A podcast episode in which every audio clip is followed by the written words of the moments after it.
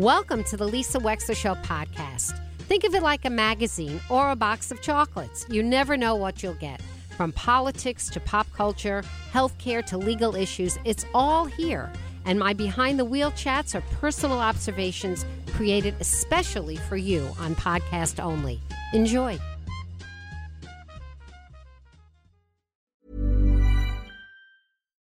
Millions of people have lost weight with personalized plans from Noom, like Evan, who can't stand salads and still lost 50 pounds.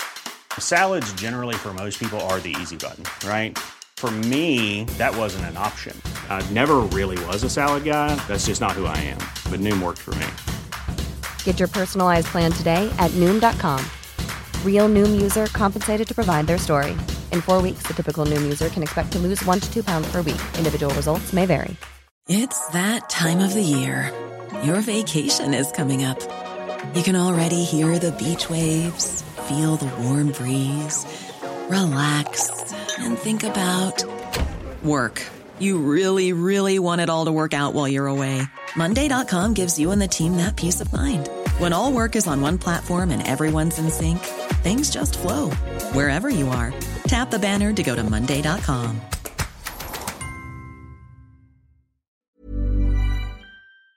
So, a group of people saw last year that there were a torrent of bills making their way through the Connecticut legislature with the idea that uh, Hartford would do a better job at planning for the state of Connecticut than local communities do. Now, a lot of this has come under the rubric of affordable housing and the need for more affordable housing. And there are a lot of numbers being bandied about about how much housing is really required in the state. And some people are challenging those numbers. But the bottom line is that these bills are making their way through the legislature right now. And all of a sudden, it looks like there are a lot of communities waking up.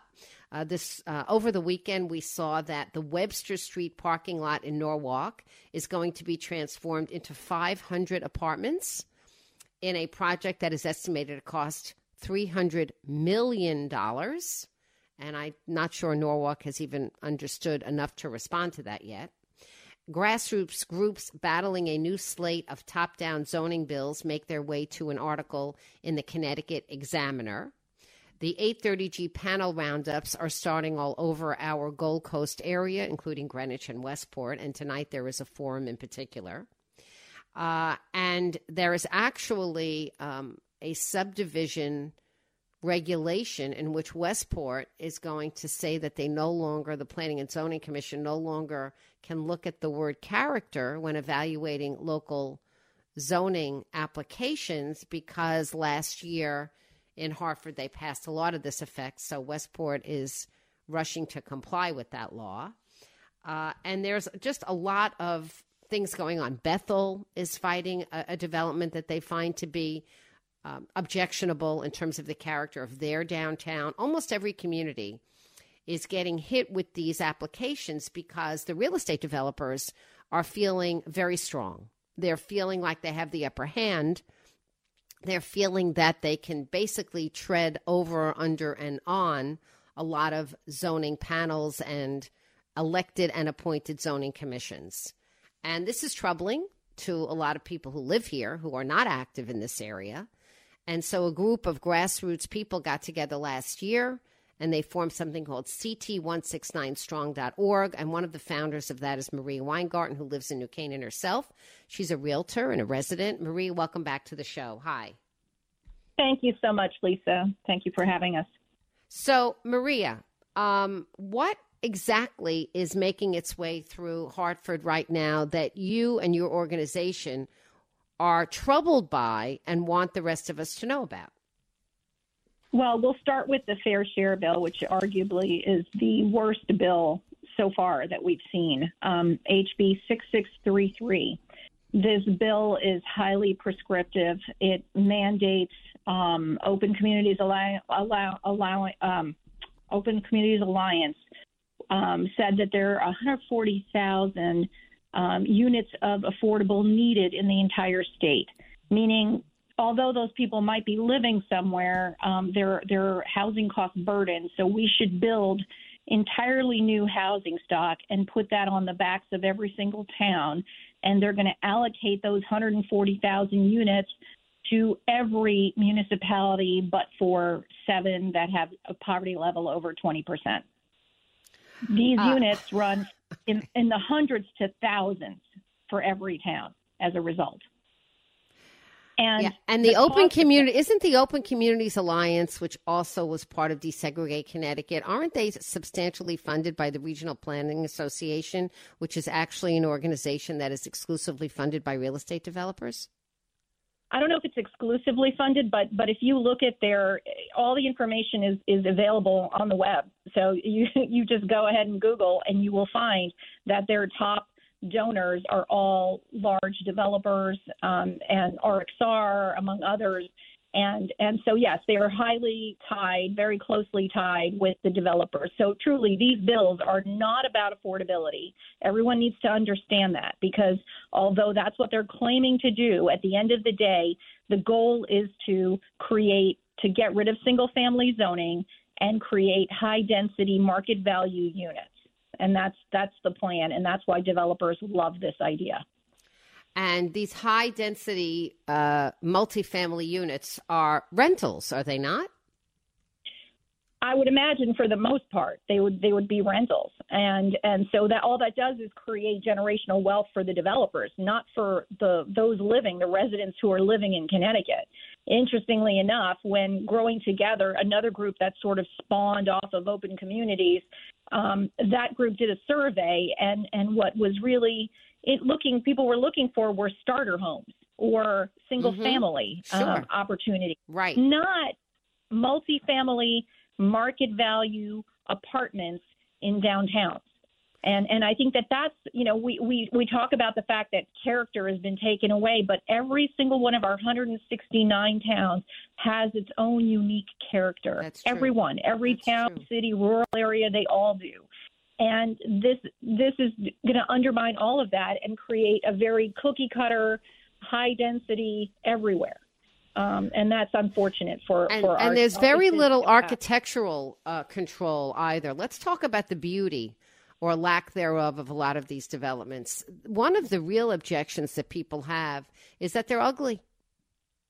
Yeah. And and and these bills, you know, when you get away when you get away from the word character, what's a planning and zoning commission supposed to do? What if they simply don't like the way the building looks? It's ugly. It's it's you know, it's coarse, it's blocky, it's gray, it's brown. They're not supposed to do anything. They can't say anything. Yeah, I mean, it, it, it, you know, at the density levels they're talking about 20 to 30 units an acre um, in those downtowns. Those are essentially five over twos, right? Like, or, or four over twos. So, like two, two, two floors of, of, you know, more concrete that, that then they have stick building above that. And there was a great article recently that came out and discussed about how there's a lack of any sort of architectural interest or you know authenticity that these are eventually just going to go by the wayside um, you know because they, they really do. They lack some of that character that that that we love that we we want in our well, communities of course we do. We want things to be pretty. We want things to look solid. We want them to have a new england character largely and if they don't have a new england character we want them to be interesting of, of their own accord. Ever catch yourself eating the same flavorless dinner three days in a row? Dreaming of something better well, HelloFresh is your guilt free dream come true, baby. It's me, Gigi Palmer. Let's wake up those taste buds with hot, juicy pecan crusted chicken or garlic butter shrimp scampi. Mm. Hello Fresh. Stop dreaming of all the delicious possibilities and dig in at HelloFresh.com. Let's get this dinner party started. One size fits all seems like a good idea for clothes until you try them on. Same goes for healthcare. That's why United Healthcare offers flexible, budget friendly coverage for medical, vision, dental, and more. Learn more at uh1.com. So, um, we're chatting with Maria Weingarten, 203 333 9422. So, this fair share bill, what are the, what, what committee is it in? And um, is it making its way out of the committee? Do you think it will hit the General Assembly, the floor? Well, it's coming up for a hearing. So, so the bill was proposed, and now it's coming for a hearing on Tuesday. So, anyone who would like to testify, and we highly encourage that, who wants to testify against the bill should sign up by 3 p.m. today. We have information on how to do that on our website, ct169strong.org. On our main page, if you just click on HB 6633 Fair Share, you can go ahead and click on there and find out how to testify, how to submit testimony. Um, if you can't testify um, either in person or, or Zoom, and and all of that is greatly appreciated. So it's it's important because again, these this bill especially will mandate these high level of units that no town can afford to build themselves. Um, there's a significant number of low income, extremely low income, and very low income units that are are just mandated as part of that development, and those are not units that a developer would come in and build because they just won't pencil out in terms of the economics. So then you're left with a town that's not really in the business of creating housing to have to create the housing themselves within 10 years. Wow. And here's the tough part. Here's the tough part.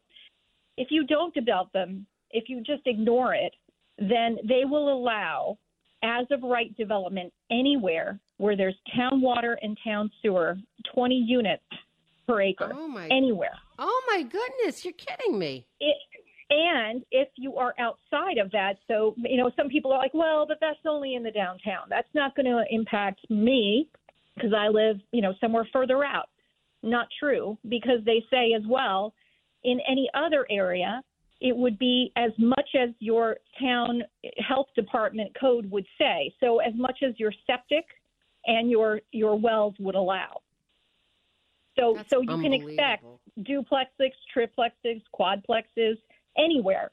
So it, it virtually ends single family zoning forever because the reality is no town is going to be able to afford to build all of the units that are mandated under fair share. Why are we It- having you know, this the- mandated? You know, Ned Lamont, the governor, you know, he's a very, very independently wealthy guy who lives in one of the richest areas of the world you can live in in Greenwich. And I'm sure that he chose that because he felt like he could afford it and wanted to live there. Do we know what Governor Lamont thinks about this? Is he likely to sign this bill? Why would he sign this bill if it's passed? It's not in keeping with his. It's you know he's been all about trying to give people a fifty thousand dollar chance to get a down payment to buy into home ownership. How is this consistent with that? It's inconsistent, and um, you know, right now that is not in the budget. The budget bill that the governor put out has work, live, ride in it, which is the desegregate bill, um, and we can't really identify if if these are in there. But but really, the the onerous part of this is because these costs are all being pushed onto towns. You really don't need much of a budget from the state perspective. Wow. It is truly a cost Wow. directly to towns. So if you don't have a fiscal note attached, and then Very that's one of the clever. things that- It's very right, clever. and that's one one of the things we're asking for is go ahead and tell OLR, uh, you know, the Legislative Research Group, to, to to tell us how much do you think oh you know identify quantify the cost to every one of these towns Absolutely. before you pass the It's irresponsible. totally irresponsible for a Hartford legislator to vote on this without knowing what it's going to cost his community or her community. Absolutely. And, and and here's the other point. You know, 1975 is when the this this idea came about in New Jersey because of a lawsuit, and and the Mount Laurel lawsuit, and and the reality is no other state has picked up this idea of of a fair share, and so you know if if, if there are good ideas out there, generally they're shared among states. Um, but this this bad idea has not been picked up about by any other state. So why should we be number two since 1975? So you know another reason to you know throw up the caution flag and say this is this is not the right way to proceed for our state. well, there's virtually nobody I know who's ever looked at the state of New Jersey and said, I want to look like that. Like virtually nobody. Well, and and they say it's supposed to, you know, I, you know, again, all of these bills tout the idea that this this is about affordability, and that's the farthest from the truth. Because if you have developers build it, eighty percent of what they build has to be market value for it to pencil out. So, so you literally will double the entire housing stock of every single town that has fair shares, you know, or come close to it. You know, it, it is astronomical. And and you know, and in some ways, you know, this is it's interesting because Sara Bronin said this two years ago, and I was on that Zoom call the other day when Work Live Ride presented to the Greenwich P and Z, mm. and he also said that this is that that state it'll increase state revenues. And and that's the other aspect that no one's talking about is that it's a it's a free option to the state, but not to the to all the municipalities that are saddled with the development cost and the infrastructure impacts of of, of you know exponential housing development in their towns. Okay, Maria. So if people feel strongly about this one way or another, uh, and if they feel that they would like to testify on this one way or another, they can find out the details of this by going on ct169strong.org. Is that right? Yeah.